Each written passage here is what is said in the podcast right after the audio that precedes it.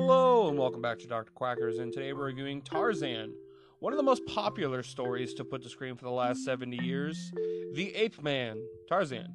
It's also one of the films from the Disney Renaissance era.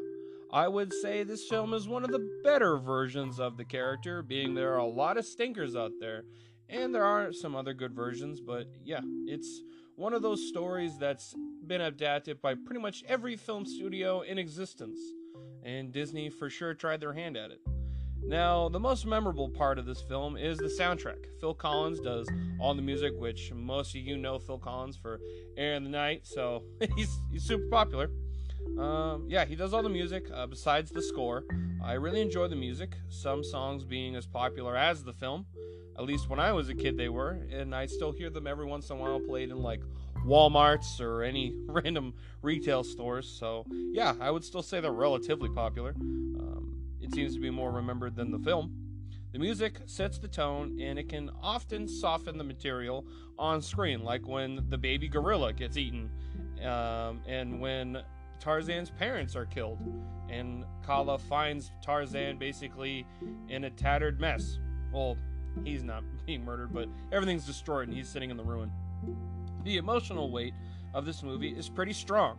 The relationship between Tarzan and his adopted mother Kala is the strongest bond in the movie, uh, saving Tarzan and willing to be an outcast with him to be his mother.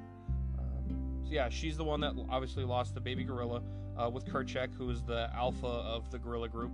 So yeah, I actually really think that's it. it this movie would be really good for people that uh, were adopted. I really think this this shows that even if you're not biologically related, you can still have very much a very strong emotional tie to each other, even if it's not through blood. Um, so, yeah, I think that's the strongest part of this movie besides the music.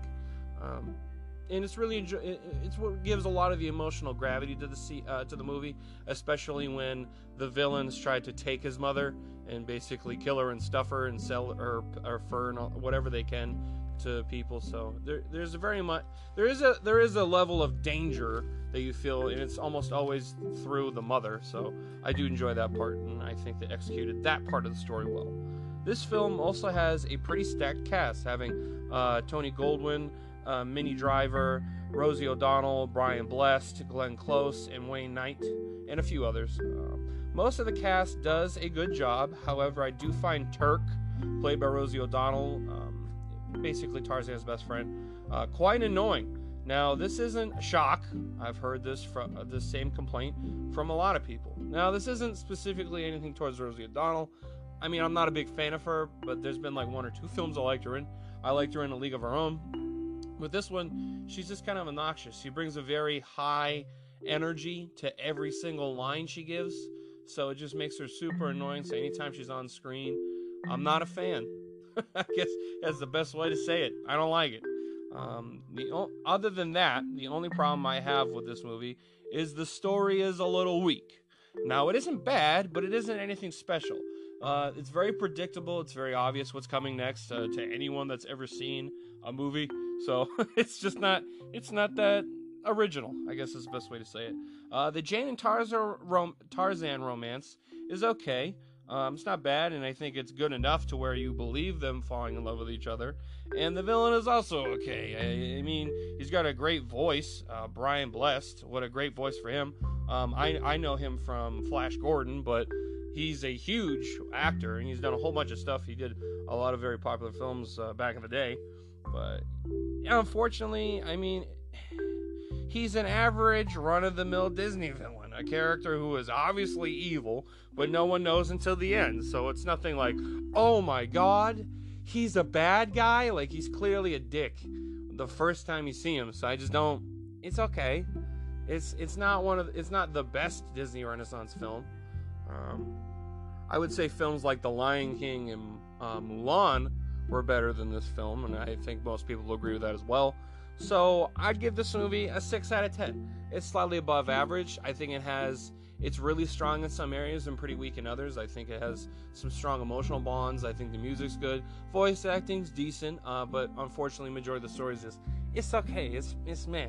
So that music and the emotional ties gives it that extra point. And I think if you maybe if you uh, you can connect more with Tarzan, this movie might be a higher rank for you, but it's not so much for me. Um, so yeah, that's why I give it a six out of ten. I hope you enjoyed this review. I just wanted to get a, a quick review out. So I thought Tarzan, uh, one of my favorite, uh, more favorite Disney films when I was a kid. Um, yeah, so I thought it'd be fun. So I hope you enjoyed. If you did enjoy this review, I have a bunch of other ones. If you want to give those review, I hope you enjoy them. I highly appreciate if you go and give those a listen. Um, I also have an Instagram page, Dr. Quacker's Movie Reviews. If you want to go check that out, you know I'm an idiot on here, and guess what? I'm an idiot on Instagram. Uh, I talk about random shit whenever I want to talk about stuff you wouldn't necessarily hear me talk about on here. Uh, things like favorite characters or, you know, stand up comedy. I, I don't really talk about stand up on here. Um, but yeah, if you're ever like, huh, I want to, I want to like say comedy, it's on there. So go give it a look. Give it a follow if you like. Um, if you have the time, please rate this podcast. It'll help, you know, generate, you know, more listens and put me more into, you know, the the algorithm. So I can be exposed to more people. Unless you really don't want that, then I guess you don't have to do anything. um, also, please help support my podcast. It helps grow this channel. I can. Everyone needs. Economy is in a spot right now, so everyone needs as much as they can. So please give it give it some thought. I appreciate it. So stay tuned.